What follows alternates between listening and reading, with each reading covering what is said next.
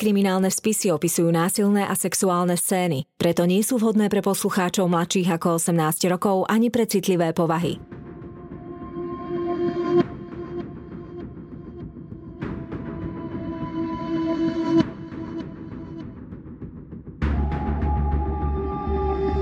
Spáchali ťažký zločin a pred spravodlivosťou sa im nepodarilo skryť. Na ich prípadoch pracovali len tí najlepší vyšetrovatelia. Každý z nich má v policajnom archíve svoj spis.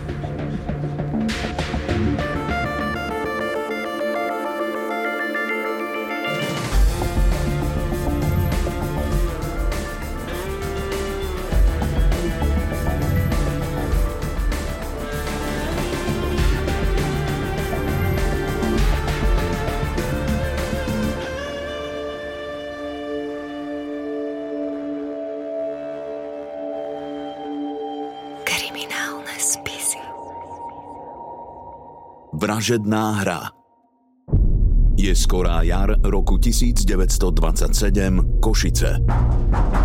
Na veľký dom v Zoltánovej ulici zaklope poštár. Priniesol list pre pani Boroš Marty od jej céry Margitky. Mama otvorí obálku s hundraním. Rok tu nebola, namiesto toho, aby ma prišla pozrieť, len vypisuje. V liste Margita informuje rodinu o tom, že sa má dobre. Momentálne nemôže prísť domov, ale potrebuje nejaké peniaze. Prosí, aby vybrali úspory z jej vkladnej knižky a poslali hotovosť na manželovú pražskú adresu. Matka si vezme okuliare, číta list znova a znova. A zrazu sa zarazí. Jolana, poď sem. Zavolá na svoju mladšiu dceru. Pozeraj, toto predsa nie je jej písmo. Obe ženy vystrašene prezerajú všetky listy, ktoré od Margity dostali. Až teraz to vidia jasne. Rukopis sa výrazne zmenil odvtedy, čo odišla na svadobnú cestu do Paríža. Matka dostane zlú predtuchu. Nakáže cére. Pôjdeš za svojou sestrou osobne a dovedieš ju domov. Jolana prikývne. Ani jedna z nich netuší, že Margitu už nikdy neuvidia – už pol roka totiž hnie v zemi. Uškrtená a zakopaná. Rok a pol predtým Praha. Prvá svetová vojna skončila a po nej aj zákerná španielská chrípka. Život bujnie a ľudia sa snažia po rokoch strádania konečne naplno žiť. Neviazanou atmosférou Prvej republiky sa nechávajú unášať aj dvaja kamaráti. Ján Michalko a Mikuláš Sikorský. Michalko má 33 rokov. Pochádza z Vašca pri Liptovskom Mikuláši a je novinár. O dva roky mladší Sikorský si tiež zarába ako príležitostný publicista, no väčší úspech má ako gigolo. Obaja mladí Slováci plávajú pražskými barmi a nevestincami ako zruční plavci. Žiadne záväzky, žiadne city, zodpovednosť, len čistý hedonizmus. Problémom sú jedine peniaze – kde ich získať na taký nákladný životný štýl? Sikorský sa v Košiciach síce oženil s pomerne bohatou Jolanou Horoš Marty, no manželstvo dlho nevydržalo. Dnes je rozvedený a zas chudobný. V marci 1928 dostáva od svojej bývalej manželky prekvapivú správu. Z Ameriky sa na Slovensko vracia jej staršia sestra Margita – Niekoľko rokov bola slúžkou u bohatého newyorského bankára a zarobila si tam mimoriadne peniaze. Vraj okolo pol milióna. Rady by obe prišli do Prahy na výlet. To okamžite inšpiruje Michalka a v jeho hlave sa zrodí diabolský plán. Čo takto si z tých peňazí trošku užiť? Koľko má tá Margita rokov? Je pekná, je slobodná? Sikorský netuší, kam tým kamarát mierí. Má 35. Krásy veľa nepobrala a ani rozumu. Taká naivná puťka. Podľa všetkého ešte panna. Pre Michalka je to jasné. Ideálne. Stačí sa s ňou trochu pošmajchlovať a peniaze sa začnú sypať našim smerom. Horúčkovi to vykladá kamarátovi svoj perfídny plán. Sikorský sa zamyslí a napokon sa usmeje – Vyskúšať to môžeme, Nech je sranda. Ošklbeme tú sliepku. O dva týždne na Wilsonovom nádraží vystupujú z vlaku obe sestry Vorošmarty. Margita je nízka moletka, neistá a neskúsená. Za suverénnym a trošku hlučným prejavom sa skrýva ustráchané dievča. Túži len po jednom – konečne sa usadiť a nájsť muža svojich snov, o akom čítala v dievčenských románoch a mať s ním kopec detí. Na peróne čaká Sikorský a obe ženy predstaví Michalkovi. Ten od začiatku nenecháva nič na náhodu. Flirtuje s Margitou, necháva na nej oči dlhšie, ako je slušné, smeje sa na jej naivných postrehoch. Stará panna je pre neho ľahká korisť. Verí všetkému, čo jej sveták narozpráva, fascinovaná tým, koho všetkého pozná, herečky aj politikov. Veselá partia si užíva nočný pražský život a všade vzbudzuje rozruch. Sú rozjarení, vtipní a majú peniaze. Presnejšie, Margita má. Uhranutá bohémskou Prahou a mužskou spoločnosťou nešetrí. Michalkovi neunikne, že Najúka pri sebe nosí veľkú hotovosť a rada sa s ňou aj predvádza rovných 100 tisíc korún. Toho povzbudí. Po jednom divokom žúre si starú pannu odvedie k sebe domov. Keď sa ráno zobudia u neho v podkrovnom byte, Michalko kuje železo za horúca. Gitka, Košice sú pre ženu tvojho rangu primalé. Patríš do veľkomesta, do Prahy alebo do Paríža. Patríme k sebe – Zostaň tu so mnou. Margita takéto slová od fešáka počuje prvý raz. Zrazu má pocit, že našla lásku. Uverí, že sa jej deje životné šťastie a tento výlet do Prahy je pre ňu osudový. Má pravdu. Osudový je. Ale nie tak, ako by si priala. Po pár týždňoch sa flirt prehlbuje a Margita sa do manipulátora zamiluje fatálnou nevinnou láskou. Vysí na ňom pohľadom, hoce každé jeho slovo. Spolu vymetajú bary a míňajú ťažko zarobené Margitine doláre.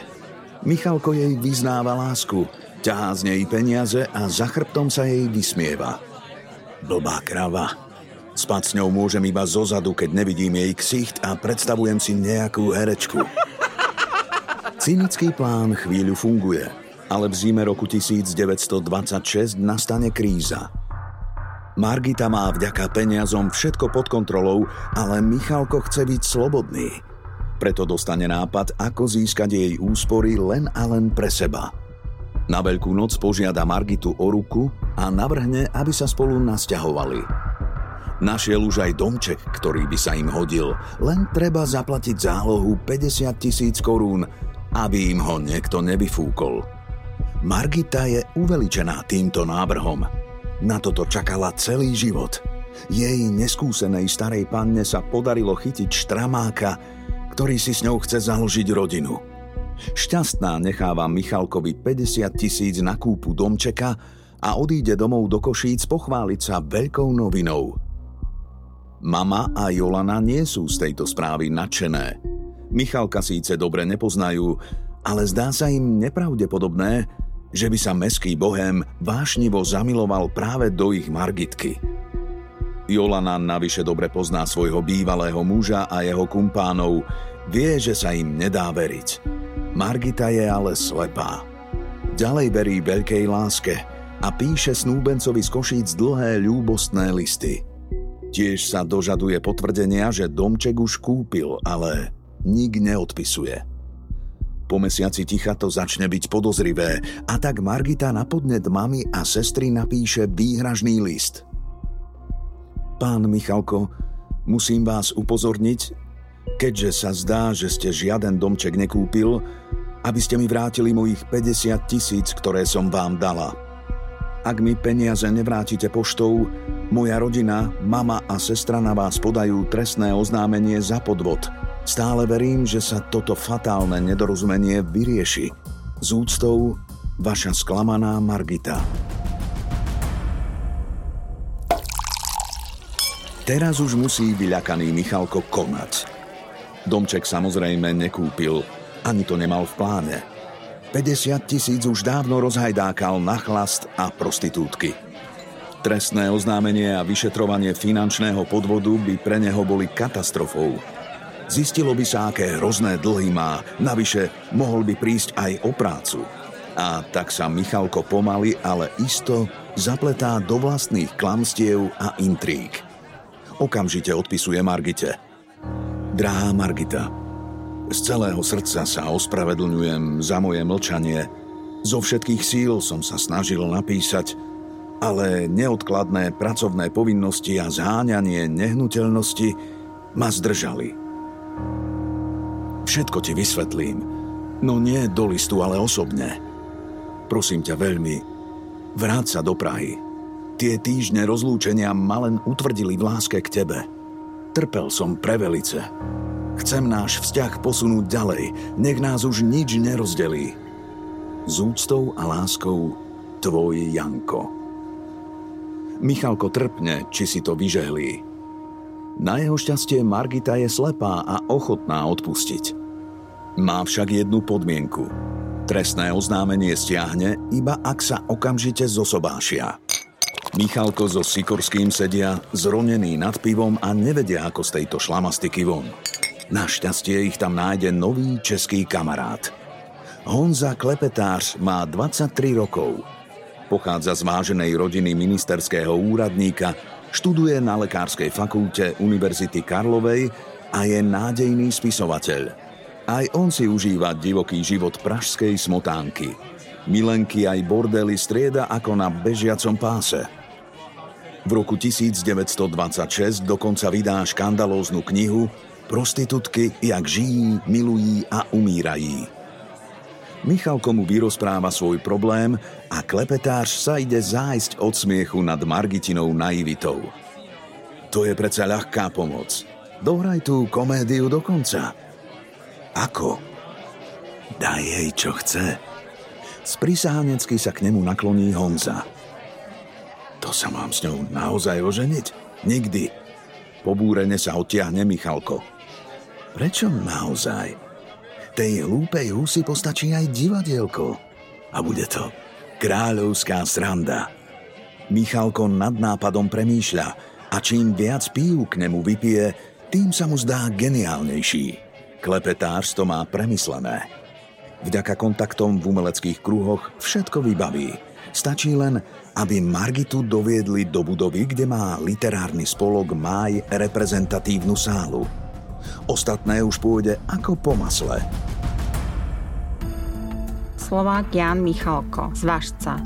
Vyštudoval Maďarskú evangelickú fakultu v Bratislave, čím si zabezpečil nálepku intelektuál. Počas prvej svetovej vojny bojoval v Rakúsko-Uhorskej armáde. Po vojne dokonca krátky čas stál ako poradca po boku inšpektora brannej moci. Prispieval do novín, a neskôr sa presťahoval do Prahy a písal do pražských novín Národní politika a Národní listy. V čase, kedy slúboval manželstvo Margite, nebol ešte rozlúčený alebo teda rozvedený so svojou v tom čase už druhou manželkou Zdenkou. Takže vlastne právoplatný obrad svadobný postúpiť nemohol. V žiadosti o rozvod písala Zdenka, že sa cítila oklamaná, pretože Michalko tvrdil, že je profesorom a šéf-redaktorom. A ako dôvod rozchodu uvádzala, že pri hádkach ju surovo bil, chcel ju zastreliť, poliať benzínom a zapáliť. Keď sa vrátime k prvej manželke, to bola Rúženka, ktorá bola dcera váženého obchodníka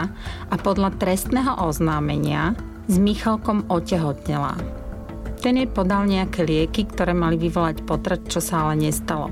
Rúžena načas ochorela, dokonca stratila zrak a sluch a neskôr na následky otravy podávania týchto liekov zomrela. Okrem Margity mal v rovnakom čase ešte dve snúbenice v Úžhorode, ktorými sa nechal vydržiavať a jednu mladú Máriu v Prahe, ktorej tiež slúboval manželstvo a rovnako od nej aj vylákal peniaze. Logicky je asi na mieste domnenka, že keďže bolo po vojne, bolo asi fyzicky zdravých a nejakého záväzku schopných mužov zrejme nedostatok. Možno boli naozaj ženy vo výrazne početnej prevahe, alebo to bola len myšlienka v spoločnosti a ženy sa preto takto vlastne k tým mužom správali.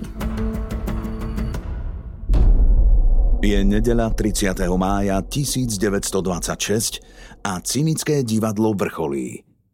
Dojatá Margita stojí v svadobných šatách spolu so svojím ženíchom pred improvizovaným oltárom. Prítomný je len svedok Sikorský a oddávajúci. Toho hrá literát Klepetář. Z divadelného skladu kostýmov si požičal kňažský úbor. Ten si ešte pre istotu prepásal šerpou so znakom Československej republiky – v príhovore snúbencom skladá dlhé, nezrozumiteľné vety, ktoré prekladá citátmi z Biblie. Muži sa dusia potláčaným smiechom. Margita cíti, že tu niečo nesedí, ale jej rodným jazykom je maďarčina. Nie vždy v českom jazyku rozumie všetkému. Napokon sa predsa len osmelí. Vy ste naozaj katolícky kňaz? Nie, baptistický odpovedá klepetář. Toto je obrad v americkom štýle. Vraj ste prišli z Ameriky, tak si mladý pán myslel, že vám tým urobí radosť. Michalko si zahryzne do pery, aby nevyprskol do smiechu. Margita je zmetená, no nakoniec všetkému uverí. V zdraví aj chorobe, v šťastí aj v nešťastí. Beriem si tu prítomného Jána Michalka, kým nás smrť nerozdelí. Po sobáši odchádza šťastná novomanželka nazad do Košíc. A až tam jej dochádza, že celá svadba bola len divadlo. Jej mama si pýta sobášny list, no ten Margita nemá. Známi sa pýtajú na obrad, no ona ho nevie opísať bez toho, aby sa všetci nečudovali a nekrútili hlavami. Navyše, kde má ženícha? Margita sa okamžite zbalí a vycestuje naspäť do Prahy, aby podvodníka konfrontovala. Ten prizná, že svadba nebola oficiálna, no dušuje sa, že Margitku miluje až za hrob. Veď žijú modernú dobu. Na lásku netreba papier od farára. Ona je však iného názoru. Cíti sa ponížená a zranená. Postaví Michalka pred dve možnosti. Buď sa s ňou naozaj ožení, alebo na neho podá trestné oznámenie za finančnú spreneveru aj za sobášny podvod. A môže si byť istý, že bez škandálu sa to nezaobíde. Budem síce vyzerať ako hlúpa hus, no ty zostaneš bez práce aj bez peňazí. A keď vyjdeš z lochu, pes po tebe neštekne. Michalko je zahnaný do kúta a na kolenách prisahá, že to s ňou naozaj myslí vážne. A aby jej to dokázal, pôjdu ešte toto leto do Vašca. Za jeho rodičmi. Tam ju predstaví a odbavia riadny církevný sobáš. Margita sa konečne ako tak upokojí. Tento sľub ju však bude stáť život. Michalko lapený do pasce k nej pocíti prudkú nenávisť. Naivnou dedinčankou z New Yorku hlboko pohrda. Jediné, čo je na nej príťažlivé, sú jej peniaze – Prečo ich ona má? Tuctová, nezaujímavá, hlúpa hus a on? Vzdelaný intelektuálne? Predstava, že by mal pri nej stráviť zvyšok svojho života ho naplňa nefalšovaným desom. Dlhé noci rozmýšľa, kam sa to dostal. Najprv to všetko vyzeralo ako fantastický žart z naivnej slúžky vytiahnuť peniaze. No celé sa to teraz obracia proti nemu. Hrozí mu teraz dvojitý žalár. Alebo ho Margitka dostane do basy za finančný aj sobášny podvod, alebo mu hrozí doživotný žalár v manželstve s ňou. Čo je lepšie a čo horšie? Cynická hra sa vymkla z rúk. Michalko zvoláva poradu do kaviarne Opera, kde Sikorskému a Klepetážovi predostrie svoj plán, ako celú situáciu vyriešiť rúpne do seba poldeci a povie Je len jedno riešenie. Musíme ju zabiť. Klepetáš sa prúdko zdvihne od stola. To nemyslíš vážne? Do tohto ja nejdem. Vy ste ma do toho namočili. Vy ste vymysleli celý tento cirkus. Ste povinní mi pomôcť. Ale zabiť ju? Ja som lekár pre Boha. Michalko čerstvého doktora Klepetářa usadí naspäť k rozpitému čaju. Je to jediná cesta. Pôjdeme spolu do Tatier a tam sa jej navždy zbavíme. Od teba len potrebujem, aby si doniesol niečo na omámenie. Také tie pilulky, čo pcháš sem tam herečkám do šampanského. Na to zabudni. Klepetáš si berie zvrchník, klobúk a je rozhodnutý odísť. No Michalko k nemu pristúpi a začne ho vydierať. Farbis tomu vysvetlí, čo všetko sa Praha o synovi ministerského úradníka dozvie, keď nebude spolupracovať. Bulvárnu tlač bude isto zaujímať zoznam manželiek ministrov, ktoré oblažil. A popis prehýrených nocí v náručí neviestok a džigolov. Možno sa dá spomenúť aj to jeho slávne liečenie sugestiou. Dievčatá vraj hypnotizoval, vyzliekol a robil si s nimi, čo chcel – to predsa nie je pravda, bráni sa klepetář. Michalko sa k nemu nakloní a spokojne mu zašepká do ucha. A čo myslíš? Komu budú veriť viac? Mne alebo tebe? Vyber si.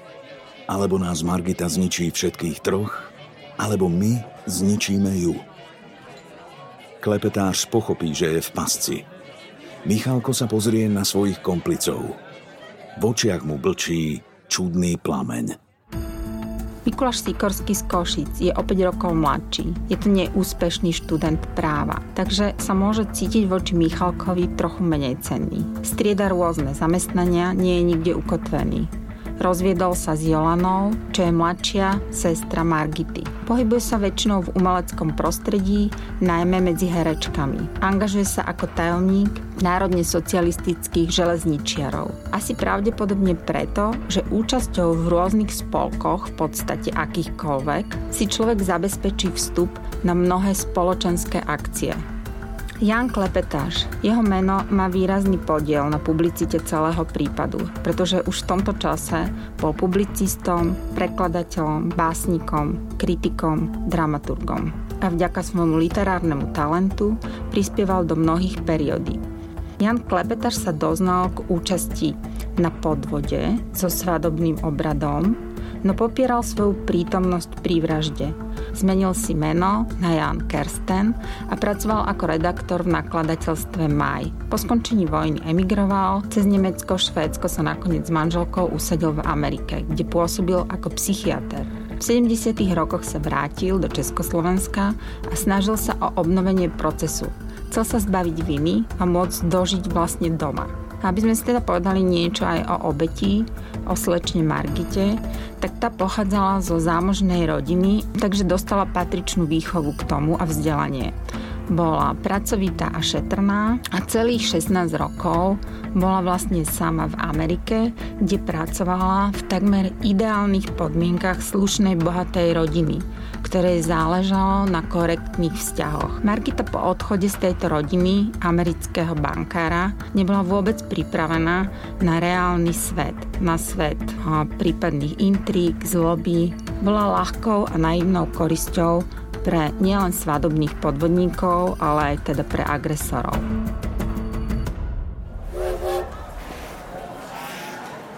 Vo štvrtok 15. júla 1926 vyráža z Wilsonovho nádraží vlak. Mierí na Slovensko do Tatier. Margita sedí v dámskom kupe a počíta peniaze, ktoré si vyčlenila na tento výlet. 50 tisíc korún. Verí, že ide do Vašca so snúbencom za jeho rodičmi. A popri tom si urobia výlet aj s jeho kamarátmi. Tí sedia nervózne v druhom kupé. Celé to bola hra ale vražda? Naozaj ju chcú chladnokrvne zabiť? No majú to márne. Michalko je pevne rozhodnutý. Potrebuje sa tej železnej gule na nohe zbaviť čím skôr. Všetci spoločne vystúpia v štrbe, kde treba počkať na spoj do Vašca. Osobák však má prísť až o dve hodiny. Nevybehneme zatiaľ na štrbské pleso? Zubačkou to máme akurát. Vyhrkne by nič z Michalka. Sikorský s klepetážom znervoznejú, čakajú, čo na nápad povie Margita. Tajne dúfajú, že odmietne, ale tá sa mu decky poteší. Na Štrbskom plese, kam chodí samá československá smotánka? Tam ešte nebola. Ide sa. Partia nasadá na zubačku. Muži pozorujú Margitu, ako sa kochá končiarmi vysokých tatier. Nie je to nádhera? Michalko chytí svoju snúbenicu pod pazuchu a ukazuje jej liptov pod nimi. Je. Len nejdeme už naspäť. Začínam byť unavená. Na čo by sme sa vracali? Pozri, tam pod nami je važec. Dôjdeme tam už aj pešo. Margita prikývne. No musí sa ešte osviežiť a oddychnúť si. Michalko sa obráti na klepetáža. Honzo, nemáš tu niečo na povzbudenie?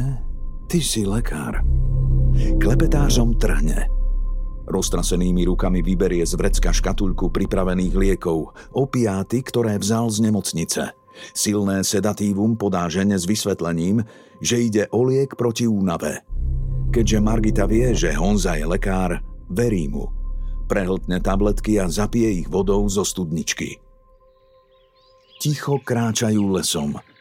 Len šum vetra v konároch a praskanie ihličia pod topánkami. Traja muži pozorujú ženu, ako jej oťažievajú nohy. Zívne. Oprie sa o strom. Aká si som unavená. Uspalá. Hlava sa jej krúti. Z posledných síl pozbiera myšlienky a usporiada si ich v omámenej hlave. Vyľakanými očami pozerá do tváre svojho snúbenca, ktorý dáva kamarátom pokyny – Chodte strážiť, či niekto nejde. Klepetáš a Sikorský odídu každý na druhý koniec chodníka. Ale lesná cestička je prázdna. Nik nebude svetkom nasledujúcich príšerných minút. Michalko podíde k vystrašenej a celkom bezmocnej Margite a chytí ju oboma rukami pod krkom. Díva sa jej do očí a vidí v nich strach, hrôzu, ale aj sklamanie. Slzy jej stekajú po lícach pretože úbohá žena už tuší, čo bude nasledovať. Michalko zovrie jej krk v rukách. Pozerá na ňu a sám je prekvapený, že nič necíti. Nevidí pred sebou živého človeka. Iba horu trasľavého mesa s piskľavým hlasom, ktorá mu stojí v ceste. Zavesila sa mu na krk a nie a nie pochopiť, že svoju úlohu už splnila. Michalko pevne vtisne prsty do jej krku. Margita sa začne trepať, lápať po vzduchu. Nakoniec aj kopať, aby svojho vraha odsotila. No má to márne. Michalko ju drží pod krkom a kochá sa v jej dese. Zrazu stlačí chrupavku na krku, pocíti puknutie. Ide to šialene ľahko. Telo sa ešte naposledy napne, zahrabe nohami do prachu lesného chodníka a nakoniec kompletne oťažie v Michalkových rukách – Vrah chvíľu pozerá na svoje dielo. Také ľahké. Také nič. Potom sa strhne a rýchlo zavolá svojich kamarátov. Spolu Margitu vyzlečú, zakopú a zahádžu kamením a konármi na brehu Bieleho váhu. Potom sa urýchlene vydajú do Štrby, aby sa prvým vlakom vrátili naspäť do Prahy. No tam sa nezdržia dlho. V Margitinom kufri nájdu hotovosť a tak si konečne môžu splniť svoj sen. Vyrazia do Paríža zabudnúť na celú túto nepríjemnosť. V Paríži sa mladým mužom peniaze rýchlo míňajú. Michalko napíše list do Košíc v Margitinom mene. Napodobní jej písmo a poinformuje, že si užívajú svadobnú cestu. Potom rodinu poprosí, aby z vkladných knížiek vybrali hotovosť a poslali ju na pražskú adresu. Do Prahy sa vráti akurát, aby si hotovosť prevzal. Žije z nej na vysokej nohe najmenej ďalšieho pol roka. Popri tom priebežne rodinu Vôroš Marty v listoch ubezpečuje, aká je Margita šťastná, zamilovaná a najmä zaneprázdnená. Všetkým trom komplicom je však jasné, že dlho to takto ťahať nemôžu a raz sa Margitino zmiznutie musí prevaliť a preto im stále vrta v hlave, či telo zakopali poriadne. Bielý váh je zradný a na jar sa jeho vody dvíhajú. môžu zahádzané ostatky ľahko vyplaviť. Na jar v roku 1927 sa preto trojica mladých mužov znova vydáva do Tatier. Vracajú sa na miesto, kde mŕtvolu pred pol rokom ukryli.